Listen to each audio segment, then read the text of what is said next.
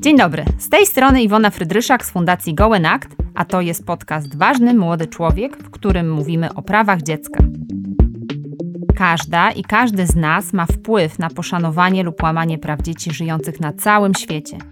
I właśnie o tym rozmawiamy z ekspertami i ekspertkami w tym temacie. Podcast jest częścią projektu finansowanego przez Islandię, Liechtenstein i Norwegię z funduszu EOG w ramach programu Aktywni Obywatele Fundusz Regionalny. Dzień dobry wszystkim. Witamy w e, kolejnym odcinku podcastu Ważny Młody Człowiek i dziś jesteśmy we Wrocławiu w Ekocentrum i jak sama nazwa wskazuje, będziemy dzisiaj rozmawiać o ekologii, o edukacji ekologicznej, edukacji klimatycznej, a moim gościem jest Arkadiusz Wierzba. Eduka- Dzień dobry. Dzień dobry. Edukator e, w Ekocentrum, polonista i kulturoznawca, e, absolwent Uniwersytetu Jagiellońskiego w Krakowie. E, I ile lat, powiedz, już w tym ekocentrum pracujesz? Z Fundacją Ekorozwoju, której siedzibą jest Ekocentrum Wrocław, współpracuję od momentu, jak Ekocentrum wystartowało, czyli od 2013 roku. No to lada moment będzie okrągła rocznica 10 lat. I jesteś edukatorem i czego uczysz? Jestem edukatorem e, w, w, kilku, w kilku obszarach współuczę, bo tutaj zajęcia prowadzimy, staramy się prowadzić w takich duetach. W obszarze y, zmian klimatu, czy kryzysu lub katastrofy klimatycznej, praw człowieka, edukacji globalnej, praw zwierząt, zrównoważonej, odpowiedzialnej konsumpcji. No i dodatkowo też y, od 2000 17 jako aktywista Dolnośląskiego Alarmu Smogowego dołączyłem sobie do tego edukacyjnego portfolio też prowadzenie zajęć dotyczących zanieczyszczeń powietrza, czyli smogu w skrócie mówiąc. I edukujesz jako edukator z, organiz- z ramienia organizacji pozarządowej. Tak. I ostatni nasz odcinek poświęcony był prawom do edukacji, które zawarte są w Konwencji o prawach dziecka i w artykule 29 mamy właśnie takie prawa, które powinny zapewnić państwa strony, a nie organizacje pozarządowe, ale organizacje pozarządowe dzielnie wspierają tutaj e, państwo i mamy takie prawo, o którym dzisiaj pewnie trochę więcej porozmawiamy, artykuł 29 punkt E rozwijanie w dziecku poszanowania środowiska naturalnego. Więc to jest zawarte w konwencji o prawach dziecka, yy, która funkcjonuje od lat 90. we wszystkich krajach na świecie, oprócz Stanów Zjednoczonych. To jedyne państwo, które nie podpisało, nie ratyfikowało tej konwencji, zresztą jak wszystkich innych.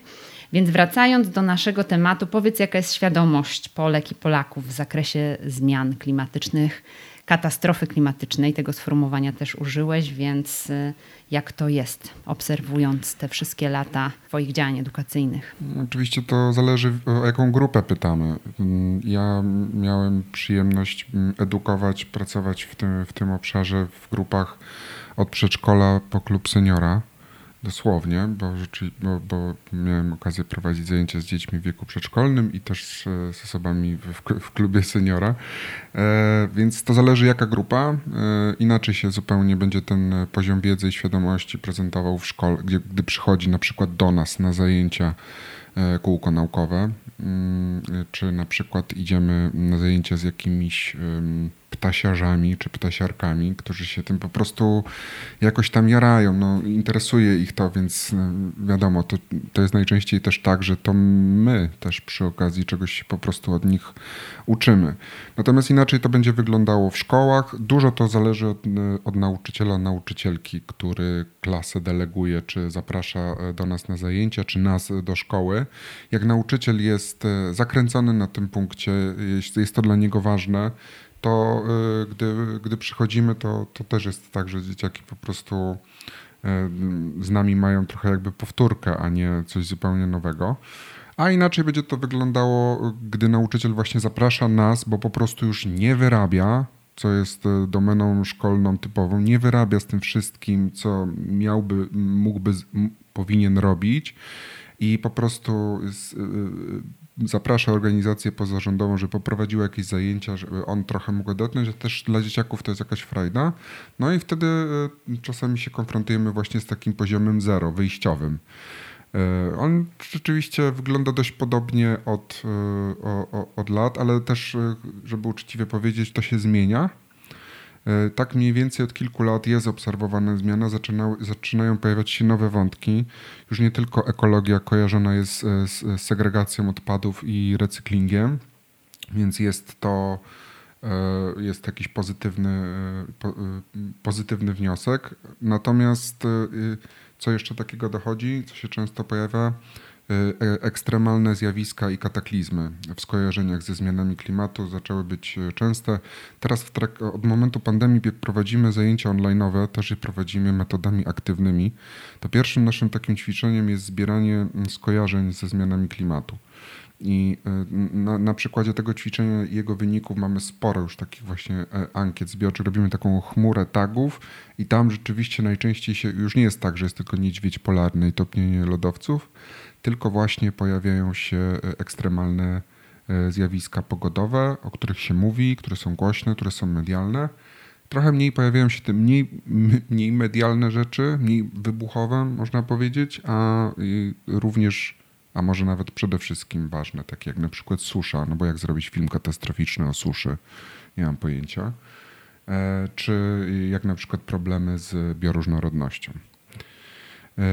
Natomiast to jest taka odpo odpowiedź trochę typu no, anegdotycznego, że ja jako edukator mogę coś powiedzieć o grupach wyłącznie, z którymi miałem do czynienia, a świadomość ekologiczna jest w Polsce badana regularnie przez Ministerstwo Środowiska tudzież klimatu, bo nazwa tego ministerstwa się zmienia, raz jest klimat wyłączany z niego, potem jest włączony z powrotem, ale e, trwa to już dobre dwadzieścia parę lat, jak tą świadomość ekologiczną Polaków się bada, zadając dość podobne pytania i te raporty z tych badań e, ankietowych, e, które są zlecane przez ministerstwo, są dostępne na stronie. Można sobie zobaczyć, że świadomość rośnie. No naj, najbardziej, znowu, naj, najlepiej jest w tych obszarach e, ten wzrost wygląda typu mm, potrzeba, potrzeba segregacji odpadów i recyklingu. No to tam już jest po prostu świadomość społeczna jest mega i to rzeczywiście wchodzimy do przedszkola, pierwsze skojarzenie z ekologią. Na pierwszych zajęciach o ekologii w ogóle w życiu tych dzieci, oni, one już to wiedzą, że to trzeba segregować odpady, więc super. E, trochę już zaczęło się też zmieniać w obszarze zmian klimatu, ale jest też parę takich można powiedzieć, nie wiem czy to w top, ale takich mm, mm, pokutuje mitów, które też są w tych badaniach widoczne. Na przykład ciągnie się za nami dziura ozonowa. Po prostu wszyscy uważają, że to jest mega problem, dziura ozonowa. Nie dotarła ta wiedza o tym, że protokół montrealski, który został wprowadzony w celu ograniczenia tych chlorofluorowodorów, wo, tak, chyba tak, CFC, że on skutecznie zadziałał i że po prostu ta dziura, ta dziura e, zanika na naszych oczach. Jest dowodem na to, że zmiany systemowe są skuteczne. No, mimo wszystko ciągle się pojawia badania, że dziura ozonowa to jest mega ważny problem, że i w, i w podstawie programowej też jest, że dziura ozonowa w podstawie programowej y, do chemii uczniowie na chemii mają się uczyć, czym jest dziura ozonowa oraz jak jej zapobiegać. E, oprócz tego, że tej wiedzy e, nie ma, czy brakuje, to czasami jest też wiedza e, fałszywa, czy jakby pomieszanie pojęć. I przykładem tego jest mylenie zjawiska smogu z kryzysem klimatycznym, co jest poniekąd takim skutkiem ubocznym sukcesu aktywizmu alarmów smogowych, które ten temat wywindowały do mainstreamu. Już teraz w każdym sezonie grzewczym już obowiązkowo są, jak są przekroczenia, to mamy taki dzień, że są setki z aktywistami e, e, z alarmów smogowych. Oni mówią, że, że jest zła jakość powietrza, co trzeba zrobić, wymienić kopciuchy i tak dalej. I w tych skojarzeniach ze zmianami klimatu w związku z tym często pojawia się smog. I to jest pa paradoks, bo tak, z jednej strony ma wspólne, mm, wspólne przyczyny, może mieć, to znaczy spalanie paliw kopalnych w domowych kotłach, czy w ogóle spalanie paliw e, wiąże się z, e, wiąże się z emisją e, gazów cieplarnianych, ale też nie wszystkich. Na przykład drewno, które, którego aktywiści smogowi nie będą sobie cenić jako paliwa, bo jest jednak pyłogenne, jest, może być w pewnych scenariuszach ograniczonych neutralny klimatycznie, gdybyśmy spalali go tyle, ile, ile sadzimy, czego nie robimy, to od razu to dodajmy, że spalamy o wiele więcej i to jest w ogóle porażka. No, ale tak, więc drewno na przykład, drewno nie dla alarmów smogowych, tak dla klimatu w pewnych wariantach, z drugiej strony na przykład gaz. Gaz E, przepięcie się na, na ogrzewanie gazowe, z innych powodów teraz kontrowersyjne oczywiście, e, jest po, od strony zanieczyszczeń powietrza rozwiązaniem ok, bo po prostu spalanie, spalanie gazu nie, nie, nie, nie wytwarza pyłów e, zawieszonych, natomiast ze strony klimatu to, to jest żadne rozwiązanie. Mylenie tych dwóch zjawisk i brak takiej, takiej uważności na to, żeby je rozróżniać, może sprawić, że znowu będziemy, e, będziemy gasili pożar, pożar na przykład benzyną. No tutaj też fajnie fajnie to, to pokazuje, jak ważna jest taka też edukacja projektowa i to też jest jedna z rekomendacji, jeśli chodzi o edukację klimatyczną, że to niekoniecznie musi być właśnie przedmiot e, edukacja klimatyczna, tylko, tylko takie działanie projektowe, gdzie młodzi ludzie by mogli doświadczyć, zbadać sami, zbudować jakiś projekt w oparciu na przykład o smog i sami wybadać tą różnicę, mhm. E, czym są zmiany klimatu, a czym e, smog poprzez własne doświadczenie. Nie? Więc to też jest na przykład taki ciekawy ciekawy e, temat dla nauczycieli i nauczycielek. I jeszcze jedna ważna rzecz, mianowicie kwestia zależności i różnicy między edukacją ekologiczną a edukacją klimatyczną, bo ona istnieje, tak jak istnieje ta zależność między kryzysem e, klimatycznym a kryzysem ekologicznym. Jeden jest częścią drugiego i jeśli o tym zapomnimy, to możemy próbować ratować nasz klimat w sposób, który będzie kompletnie niekorzystny dla biosfery jako, jako całości. Przykład, możemy wyrżnąć Bory Tucholskie i postawić tam wielką farmę y, fotowoltaiczną, która będzie generowała wspaniałą, czystą energię, ale my się pozbędziemy w ten sposób czegoś, co jest nam absolutnie potrzebne adaptacyjnie, y, co jest potrzebne naszym, naszym gatunkom, naszemu ekosystemowi. I, niestety to tak może, może powodować, może prowadzić do tego typu sytuacji właśnie to, że wydzielamy trochę ten klimat i traktujemy go tak super specjalnie, że aż nam znowu niknie y, z oczu to, że tam, y, że tam w tle działają wciąż inne czynniki, że to jest część większego kryzysu. Więc klimat jest czymś trochę innym, ale nie powinniśmy go jakoś wyłączać całkiem z edukacji ekologicznej, tylko jednak tam cały czas ją e, prowadzić, mieć gdzieś z tyłu głowy. To zmiany klimatu czy kryzys klimatyczny? Czy katastrofa klimatyczna? Zmiany klimatu brzmią tak dość neutralnie. Jak ja słyszę zmiany klimatu, to widzę kostkę Rubika, jak się zmieniają tam różne kolory. I takie mam mniej więcej wyobrażenie. Globalne ocieplenie to już, to już w mojej wyobraźni się zmienia w plaży w Chorwacji. To nie... Znowu, praca na wyobrażeniach. Jakie wyobrażenia powoduje w tobie e, zmiany klimatu, pojęcia, jakie globalne ocieplenie, a jakie kryzys klimatyczny? My najbardziej lubimy kryzys, bo kryzys niesie w sobie nadzieję. Jak na przykład mam, jest e, kryzys e, w edukacji, to znaczy, że jest jakiś moment przełomowy i to może pójść w dobrą stronę, że z tego kryzysu wyjdziemy mocniejsi. Kryzys jest nie tylko zagrożeniem, ale jest też szansą. Katastrofa jest trochę za bardzo katastroficzna i katastrofiści chętnie używają tego pojęcia. Ja się staram do nich nie zaliczać, mam czasami momenty, że się tak czuję, ale e, najczęściej na zajęciach posługujemy się tym terminem kryzys, bo gramy na tą nadzieję, która jest w nim zawarta mówimy o świadomości, no to pytanie, skąd nasze społeczeństwo ma tą świadomość czerpać? Skąd ma się dowiedzieć o tym, że te zmiany e, klimatyczne istnieją i UNESCO apeluje na podstawie swoich badań, że w zasadzie edukacja klimatyczna jest ignorowana w większości państw. E, I co ciekawe, w tych badaniach wyszło, że tam, gdzie te zmiany klimatyczne nie są jeszcze na tyle dotkliwe, żeby je widzieć gołym okiem, to tym bardziej są ignorowane i, e, i właśnie w podstawie programowej tych zagadnień jest niewiele. Natomiast największa świadomość e, pojawia się tam, gdzie po prostu najbardziej widać skutki zmian klimatu, a jak wiemy, to bardziej może Ty też opowiesz, e, tak naprawdę skutki zmian klimatu bardziej odczuwalne są w krajach, które tak naprawdę się do tych zmian klimatycznych nie przyczyniły. To, to prawda. No, naj, najmocniej w kość, mówiąc obrazowo, dostają e, kraje globalnego południa E, ta uboższa część e, globu, która w, w, niewielkim stopniu się przyczyniła, w największym stopniu e, przychodzi jej płacić za, za, za, postępujący kryzys klimatyczny. Natomiast w Polsce też byśmy mogli wskazać takie obszary, gdzie nie ma w ogóle problemu z edukacją klimatyczną, gdzie moglibyśmy wręcz wziąć ludzi, którzy mieszkają na takich obszarach, żeby byli ambasadorami tej wiedzy. Na przykład po jeziorze gnieźnieńskie. Jak jezioro Wilczyńskie tam zanika w tempie ponad jego linia brzegowa cofa się o ponad metr rocznie, gdzie mamy spadek e, poziomu lustra wody 2 cm tygodniowo, gdzie ludzie e, tracą e, dorobek życia, muszą żyć z różnego rodzaju odszkodowań rolnicy, właściciele gospodarstw agroturystycznych, stacji kajakowych.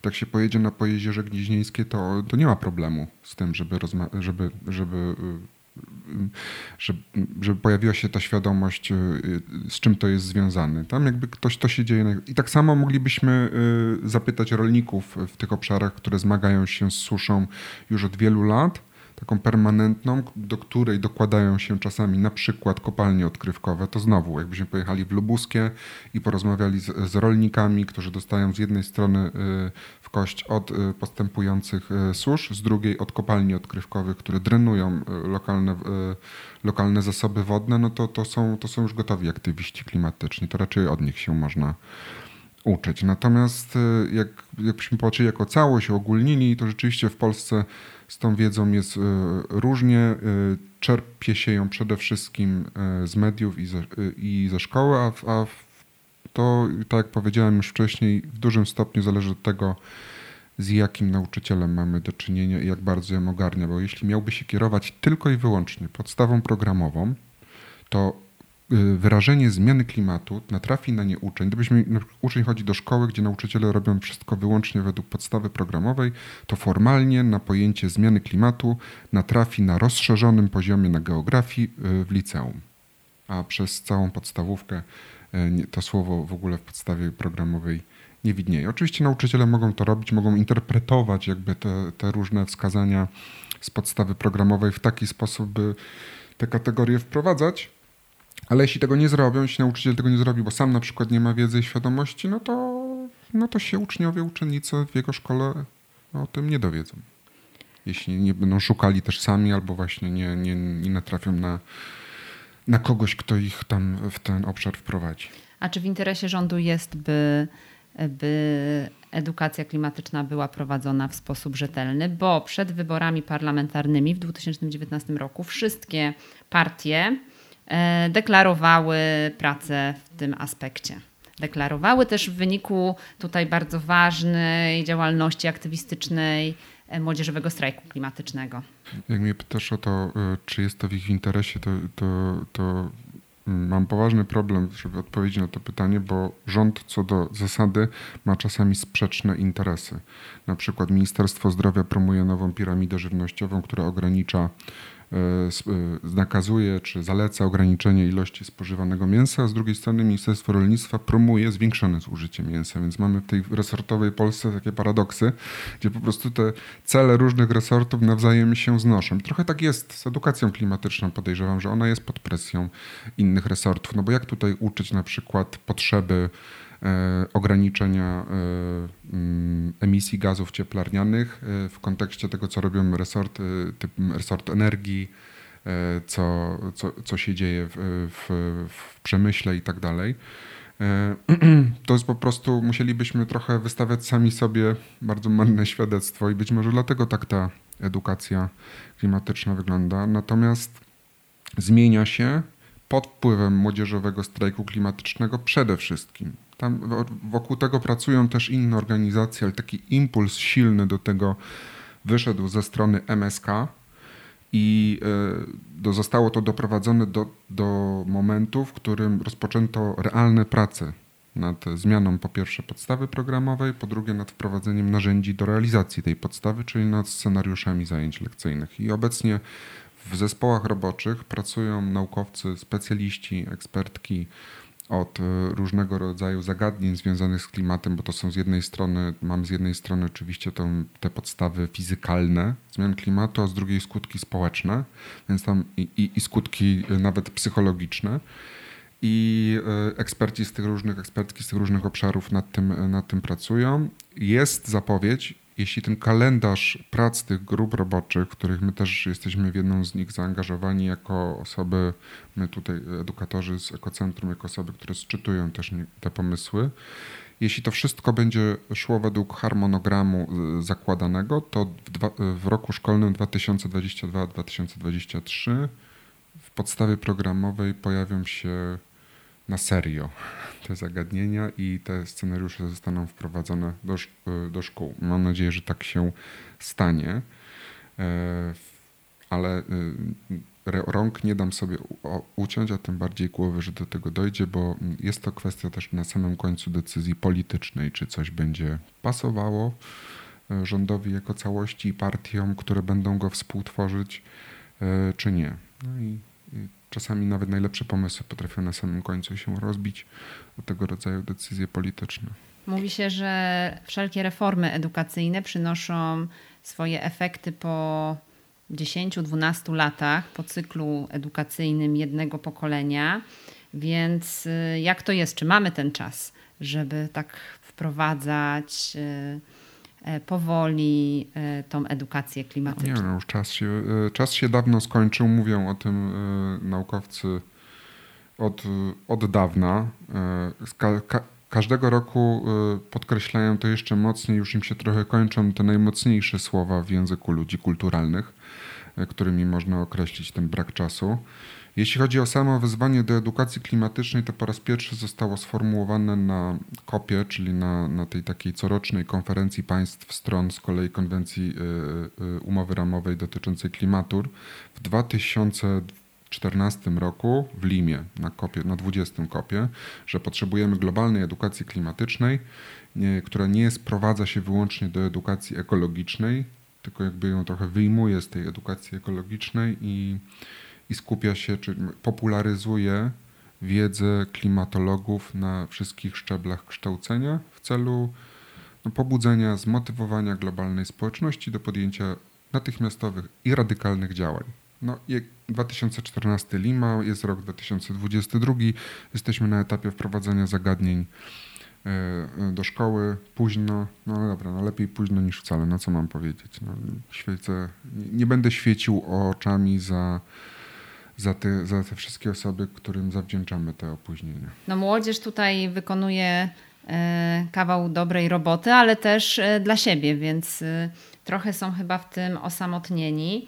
Natomiast w lipcu odbył się właśnie ten okrągły stół dla edukacji klimatycznej. Pojawił się również raport, więc no pytanie, czy faktycznie uda się wprowadzić te zmiany i czy nauczyciele też są gotowi, żeby o tych zmianach klimatycznych uczyć. Nauczyciele, nauczycielki e, byli zaangażowani w proces w ogóle tworzenia tego raportu. Jeśli mówisz o raporcie Edukacja klimatyczna w Polsce, wydanym przez Global, e, Global Compact Network Polska i Koalicję Klimatyczną, e, to tam w tym raporcie pojawiają się wypowiedzi nauczycieli. Po pierwsze, z ich praktyki szkolnej, jak oni do tej pory realizowali te kwestie. Po drugie, e, związane z ich potrzebami, czego potrzebują, żeby móc realizować jeszcze skuteczniej, lepiej, ciekawiej i tak dalej. Więc jakby to jest ten, ten głos nauczycieli jest w tym raporcie uwzględniony. Jeśli chodzi o okrągły stół, no to właśnie efektem tego okrągłego stołu później w sierpniu było podpisanie listu intencyjnego przez ministra Czarnka i rozpoczęcie prac tych zespołów roboczych już do opracowania tych e, konkretnych narzędzi związanych z edukacją. To się nie skończy pojawieniem się przedmiotu w szkole edukacja klimatyczna i nie wiem, no, można by było powiedzieć szkoda, z drugiej strony może, może dobrze, bo zmiana klimatu, zmiany klimatu są pojęciem, kategorią, zjawiskiem parasolowym, przenikają różne dziedziny życia, więc może dobrze, żeby też na różnych e, poziomach przenikały po prostu podstawę programową i pojawiały się nie tylko, tak jak nam się może skojarzyć na, pierwszy, na pierwszym odruchu tam na przedmiotach typu fizyka, biologia czy chemia, ale również na przykład y, w obszarach takich jak wiedza o społeczeństwie, edukacja o bezpieczeństwie, y, y, wiedza o kulturze również, bo no nie ma takiego obszaru ludzkiej działalności i funkcjonowania, który by nie, był dot, nie byłby dotknięty już teraz i nie będzie jeszcze bardziej przez kryzys y, klimatyczny. E, no i sam raport jest też takim raportem otwarcia, bo on pokazuje właśnie, e, e, autorzy, autorki zadali sobie trud przeczytania tej podstawy programowej, sprawdzenia jak ona funkcjonuje w realiach szkolnych i, no i pokazuje z jakiego punktu wychodzimy. On jest, no, jest bardzo marny, to jest to wspomniane, zmiana klimatu w liceum na rozszerzonej geografii, czyli jeśli nie wybrałaś rozszerzonej geografii na maturę, to jesteś w stanie przejść cały cykl edukacyjny i nie spotkać się z pojęciem zmian klimatu.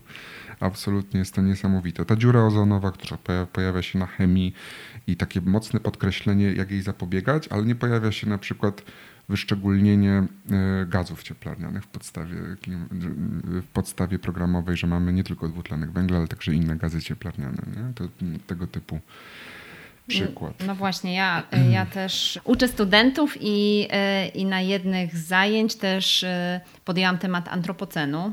I to była zróżnicowana grupa, też studenci Erasmusa, więc pochodzący naprawdę również z krajów na przykład afrykańskich, z krajów globalnego południa. I zapytałam ich, to, była, to jest grupa około 40 osób, czy kiedykolwiek spotkali się z terminem antropocen. I odpowiedź była, że nikt z nich nie spotkał się z tym pojęciem. Więc powiedz, czym ten antropocen jest, bo chyba wszyscy żyjemy teraz w erze antropocenu. No, jakbyś porozmawiała z geologami, to oni by powiedzieli, że się na tym zgadzają, że to jest bardziej pojęcie publicystyczne, bo żeby stwierdzić, że jakaś epoka geologiczna e, ma miejsce, że coś się wyłoniło z Holocenu, to by potrzebowali no, danych z, zebranych z, na, z, w przeciągu tysięcy lat, tak? No, żeby mówić o holocenie, na przykład, że się skończył, to oni pod, to tak jak, to tak jak goście, gościanki od bioróżnorodności. Oni nie, nie lubią mówić o wymieraniu, wielkim wymieraniu gatunków, bo oni mówią, że to jest zjawisko, które można stwierdzić dopiero wtedy, kiedy wymrze już 70% wszystkich gatunków, więc w, takim, w trakcie tego procesu to nie bardzo, nie można mówić o tym, więc są pod tym, y, konserwatywni od tego, y, pod tym względem. Ale Pojęcie antropocenu funkcjonuje właśnie w, nie tylko w publicystyce, ale też e, w nauce, w nauce o kulturze, bo jest takim poręcznym pojęciem, które pozwala wskazać na przemożny wpływ człowieka, rodzaju ludzkiego na warunki, w jakich przyszło mu żyć, że oto człowiek ma taką zdolność jak niegdyś procesy geologiczne, że jest w stanie przekształcać warunki swojego życia tak zasadniczo i radykalnie.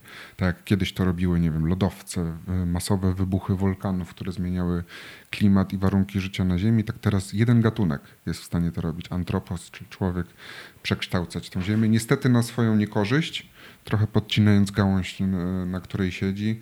I, i no i gdzieś wprowadzając to ryzyko, czyniąc to ryzyko poważnym zagrożeniem, że antropocen może być ostatnią epoką w dziejach życia na Ziemi, to już tacy najwięksi katastrofiści tak mówią, inni z kolei e, e, się nie zgadzają, podkreślając, że życie na Ziemi sobie poradzi gorzej z ludźmi. Mówimy tutaj o katastrofie, o też bardzo niepewnej przyszłości gatunku ludzkiego, no i to też e, w jakimś stopniu pojawia się, czy no, no generalnie jest częścią też edukacji klimatycznej. Jednym z postulatów jest również to, że system oświaty powinien zająć się tematem depresji klimatycznej, mhm. no bo wyobrażam sobie, ja sama jako mama, e, czytając o tych zagadnieniach, no to mam różne myśli, a co dopiero młodzi ludzie, którzy gdzieś tam w szkole po prostu nagle e, uczą się o tym, że w zasadzie świat.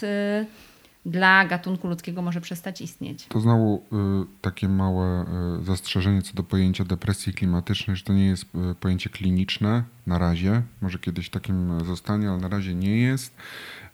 I na, na to zjawisko składa się szereg różnych konsekwencji psychicznych związanych z tą rosnącą świadomością tego, co się z tą planetą dzieje.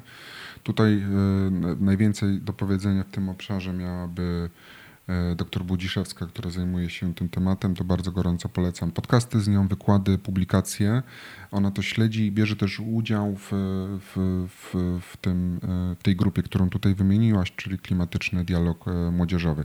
Rzeczywiście to istnieje, no można to sprowadzić ogólnie do czegoś takiego jak stres pretraumatyczny. My możemy mieć stres potraumatyczny, że coś się wydarzyło i doświadczamy tego skutków psychicznych, ale możemy też doświadczać różnych skutków y, psychicznych, projektując coś, co dopiero się wydarzy. No i tutaj to nie jest projekcja pozbawiona, y, pozbawiona zasadności, bo opiera się na twardych danych. Na, z takim stresem pretraumatycznym zmagają się naukowcy, zmagają się aktywistki i aktywiści, no i oczywiście też e, ci, którzy, do których ta wiedza dociera, w tym również do najmłodszych, bo coraz częściej dociera do najmłodszych. To jest jeden z, jeden z takich e, możliwych skutków psychicznych, ale w tym raporcie Global Compact Network e, właśnie dr Budziszewska zwraca też uwagę na to, że młodzi ludzie mogą też doświadczyć czegoś zupełnie przeciwnego jeśli wybiorą tą drogę zaangażowania i pracy w ramach jakiejś wspólnoty czy grupy, Y, na przykład w obrębie młodzieżowego strajku klimatycznego. Wtedy zaczyna się pojawiać trochę taka jakby, wytwarzają sami taką szczepionkę przeciwko poczuciu bezradności i stresowi traumatycznemu, którą jest poczucie sprawczości, poczucie wspólnoty, poczucie właśnie wspólnoty wartości, jakiś sens działań oddolnych i tak dalej. Więc mm, takie procesy, które młodzieżowy strajk klimatyczny w sumie akceleruje wewnątrz tego, wewnątrz tego ruchu, one akcelerują, to powinny być po prostu przez szkołę wspierane, może nawet naśladowane, bo oni gdzieś mam wrażenie, że w wielu właśnie obszarach nie tylko takiej twardej wiedzy są o krok do przodu przed szkołą, ale też właśnie w obszarze takim wsparciowym i to mówię już E, nie tak z powietrza. Mieliśmy okazję brać udział w ogólnopolskim zjeździe młodzieżowego strajku klimatycznego, który został przez nich zorganizowany. Zostaliśmy zaproszeni jako osoby, które miały współfacylitować pracę w grupach i obserwowaliśmy, jak oni sami, e, e, sami sobą się opiekują i ten organizują w ogóle sobie pracę. Więc to nie jest tylko to, co teraz tutaj mówimy, że o młodzi są wspaniali, że to jest takie protekcjonalne, że ładnie bawią się w dorosłych, tylko mam wrażenie, że w niektórych obszarach oni po prostu są bardziej dorośli niż dorośli, co jest trochę przerażające. E, z jednej strony tak, a z drugiej, no właśnie, gdzieś tam wypełniają tą konwencję o prawach dziecka, która daje również przestrzeń do zrzeszania się i do samoorganizowania się, i tak naprawdę w tych strukturach właśnie funkcjonują i walczą o swoje prawa, bo też pojawiły się, i to, to jest też świeża sprawa, kwestię tego, że tak naprawdę zmiany klimatyczne są e, naj, największym zagrożeniem dla e, praw dziecka. I to dla wszystkich praw dziecka, więc, więc tutaj aktywiści i aktywistki z Gretą Thunberg na czele też jakby podejmują odpowiednie kroki, żeby na tym szczeblu prawnym zwracać uwagę, że okej, okay, dorośli, umówiliście się, stworzyliście taki dokument, którym jest Konwencja o prawach dziecka, ale zmiany klimatyczne praktycznie w większości zagrażają realizacji tych wszystkich praw, nie? Mhm. mhm. Tak samo jak e, prawom zawartym w Deklaracji Praw Człowieka i Obywatela, no można by było szereg dokumentów wymienić jeszcze, którym zagraża, zagraża e, postępujący kryzys e, klimatyczny. Jeśli chodzi o wpływ bezpośrednio klimatu na, na, na, na, różne prawa, czy w ogóle na zdrowie, bezpieczeństwo y, dzieci, to polecam raport wydany przez HIL Polska i Koalicję Klimatyczną właśnie o wpływie zmian klimatu na, na zdrowie dzieci konkretnie.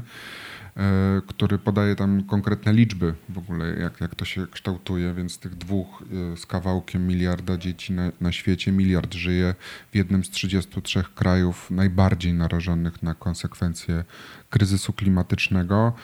Ponad 900 milionów w obszarach z trwałym niedoborem wody już teraz, e, więc to są, no i jak jeszcze do tego doliczymy te jakikolwiek skutek weźmiemy e, kryzysu klimatycznego pod uwagę, czy to będzie właśnie niedobór wody, czy ekstremalne zjawiska pogodowe, migracje klimatyczne, wojny klimatyczne, e, różnego rodzaju choroby, to dzieci są jakby na, na pierwszej linii strzału.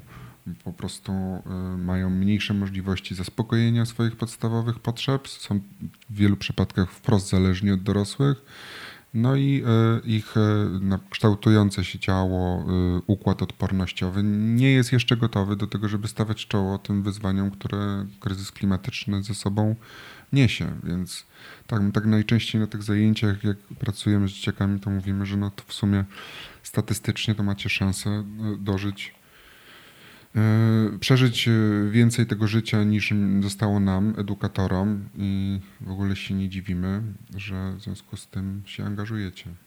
Czy, czy że się angażują, jak podajemy im przykład ich własnych e, rówieśników, którzy robią w strajku klimatycznym. No tak, angażują się, ale jednak jest to proces powolny i teraz jak spojrzymy na bieżącą sytuację w naszym kraju, czyli E, czyli ogromny kryzys humanitarny, ruch migracyjny, który pojawił się w wyniku wojny wywołanej przez Federację Rosyjską na Ukrainę. No i nagle mamy sytuację, że w ciągu dwóch tygodni różne środowiska i z sektora publicznego i pozarządowego były w stanie się zorganizować, żeby przetłumaczyć masę różnych y, bajek, materiałów na język ukraiński. Mamy sytuację pandemii, gdzie tak naprawdę miesiąc zajęło różnym również podmiotom sektora publicznego, pozarządowego, żeby dostosować się do edukacji online. Dlaczego? Dlaczego tak nie może być ze zmianami klimatycznymi, które z edukacją klimatyczną, która no, wydaje się, że nie ma ważniejszego tematu dla zabezpieczenia przyszłych pokoleń, jak właśnie edukowanie i walka czy przeciwdziałanie skutkom zmian klimatycznych. Bo jest y, rozciągnięta w czasie, bo jest dalej, bo nie jest tak bliska jak wojna, bo y, nie mamy, bo na przykład migracje klimatyczne, które w sumie mogą się złożyć na y, liczby uchodźców przekraczające obecny kryzys w, o, o rząd wielkości nawet, to są migracje, które będą, można powiedzieć, ciurkiem sobie płynąć. Tak? One cały czas się dzieją. To nie jest tak, że to dopiero wystartuje, że ludzie będą opuszczali swoje miejsca zamieszkania, bo będzie za gorąco czy brakowało, tylko oni już je opuszczają, oni już tu są. Wiele z nich nawet na granicy na granicy z Polską, na przykład na granicy polsko-białoruskiej, gdzie już gdzie tylko i wyłącznie tą siłą oddolną y, jest ta pomoc organizowana i to jeszcze w kontrze. To nie tylko, że państwo nie pomaga, ale ono tam wręcz aktywnie przeszkadza w tym, żeby nieść ludziom pomoc. Y, więc, y, więc jest jeszcze gorsza sytuacja niż na granicy polsko-ukraińskiej. Więc tak, kryzys klimatyczny czy zmiany klimatu to jest zjawisko złożone, i wiele z, z tych składowych tego zjawiska wymaga jakiegoś takiego wysiłku abstrakcyjnego myślenia, żeby sobie zdać właśnie sprawę z tego, że nadciąga, na przykład susza. No to znowu wrócę do tego, co mówiłem, że nie da się zrobić filmu katastroficznego o suszy. Chyba, że to by był jakiś film Antonioniego, prawda? Trzygodzinny film, po prostu patrzylibyśmy na jakąś polanę. No i nie każdy to obejrzy i po prostu nie da się. No. I e, z tego samego powodu nie wywołuje to taki, takich, takiego odruchu, takiego no, nie, nie, wysiadają tutaj e, pociągi, nie przyjeżdżają pociągi z tysiącami ludzi z powodu tego, że w Sahelu e, nie ma co jeść. E, I rozłożone w czasie zjawisko, nasz, no, na, takie tego, na tego typu zjawiska nasz mózg nie, nie, ewolucyjnie nie przygotował się za bardzo, nie miał okazji nie wiem czy będzie jeszcze miał, jest w stanie reagować na zagrożenie typu lew wyskakuje z zakrzaka czy nadciąga burza i jest w tym nawet niezły, jak pokazują te właśnie wspomniane przez ciebie działania oddolne, a na te kompleksowe, abstrakcyjne są ludzie, którzy ogarniają, próbują uświadamiać to jakoś innym, idzie to za powoli. Yy, jest, no co ci mogę powiedzieć? No. Co ci mogę powiedzieć? Co my dorośli, którzy gdzieś mamy tą świadomość, możemy zrobić więcej, żeby e, wspierać młodzież w tym, żeby to ich prawo, również prawo do edukacji dotyczące poszanowania środowiska naturalnego mogło być realizowane. Cisnąć, wspierać temat, robić, e, robić swoje w tym obszarze zaangażowania różnego. No właśnie, nie tylko podejmować de, decyzje związane z jakimś zmianą nawyków osobistych, ale też E, samemu się angażować. To jest ciekawe w tych badaniach dotyczących świadomości ekologicznej. E, wśród tych różnych rzeczy, które ludzie deklarują, że zrobią w przeciągu dwóch, trzech lat dla klimatu, zaangażowanie w jakąś formę aktywności z innymi ludźmi jest najniżej ze wszystkich. Jakieś 9% osób wskazało to, że nie wiem, pójdzie na protest, że zorganizuje jakąś grupę mm, i tak dalej. No, a to jest jedna z najważniejszych rzeczy, bo ona też jest adaptacyjna. Ona też pozwala później w obszarze takich kryzysów, bo klimat też będzie niósł podobne kryzysy jak ten, takie bardziej gwałtowne, tak? na przykład związane z katastrofami e, naturalnymi, więc e, później ta energia związana z pracą w grupie jest wykorzystywana w takich chwilach. To wspomniane przez ciebie obecna sytuacja. Na dworcu we Wrocławiu pracują, e, pracują, e, pracuje młodzież z młodzieżowego strajku klimatycznego. Są wolontariuszami tam. I, I to dlatego, że po prostu nauczyli się tego już, już, już gdzie indziej. Więc przede wszystkim promowanie tego zaangażowania, bo tego nam brakuje, żeby nie skupiać się aż tak na tych decyzjach indywidualnych, bo znowu w tych badaniach świadomości najwyżej, jeśli chodzi o deklaracje, co ludzie zadeklarowali, że zrobią w przeciągu trzech lat, to że zrezygnują ze słomek. 58% zadeklarowało, że w ciągu trzech lat zrezygnuje z używania jednorazowych słomek. Ogólnie super, ale dziś mi się wydaje, że na, na głowie stoi ta lista priorytetów, jeśli chodzi o działania i że to zaangażowanie powinno być znacznie, znacznie wyżej, jeśli ma się nam udać. I też jest taki ruch y, związany z powstaniem komentarza ogólnego numer 26 do Konwencji o prawach e, dziecka i to bardzo ważny komentarz, bo ma on dać e, właśnie swego rodzaju wytyczne dla rządów dotyczące budowania uniwersalnych standardów w celu przestrzegania praw dzieci dotkniętych kryzysem klimatycznym. E, więc myślę, że warto obserwować i wspierać młodych ludzi w dążeniu, żeby ten komentarz powstał, bo to już będzie dokument e, prawny, który, e, do którego będzie można się też odnosić w walce o przestrzeganie praw dzieci. Moim gościem dzisiaj był Arkadiusz Wierzba. Na pewno wrócimy jeszcze nie raz do tematu związanego ze zmianami klimatu, z edukacją klimatyczną i będziemy się przyglądać temu, czy od września wystartuje edukacja klimatyczna w podstawie programowej polskiej szkoły. Dziękuję bardzo. Trzymam za to kciuki. Wysłuchali Państwo podcastu realizowanego przez Fundację Gołen Act. Prowadzimy w niej działania z zakresu praw dziecka, edukacji dla pokoju i integracji społecznej. Serdecznie zachęcamy do wsparcia nas na Patronite oraz do zakupu w naszym internetowym sklepie charytatywnym na dobrą sprawę. Za realizację techniczną odpowiada Jan Chrzan, a koordynatorką projektu jest Aleksandra Stachura. Dziękujemy, że jesteście z nami.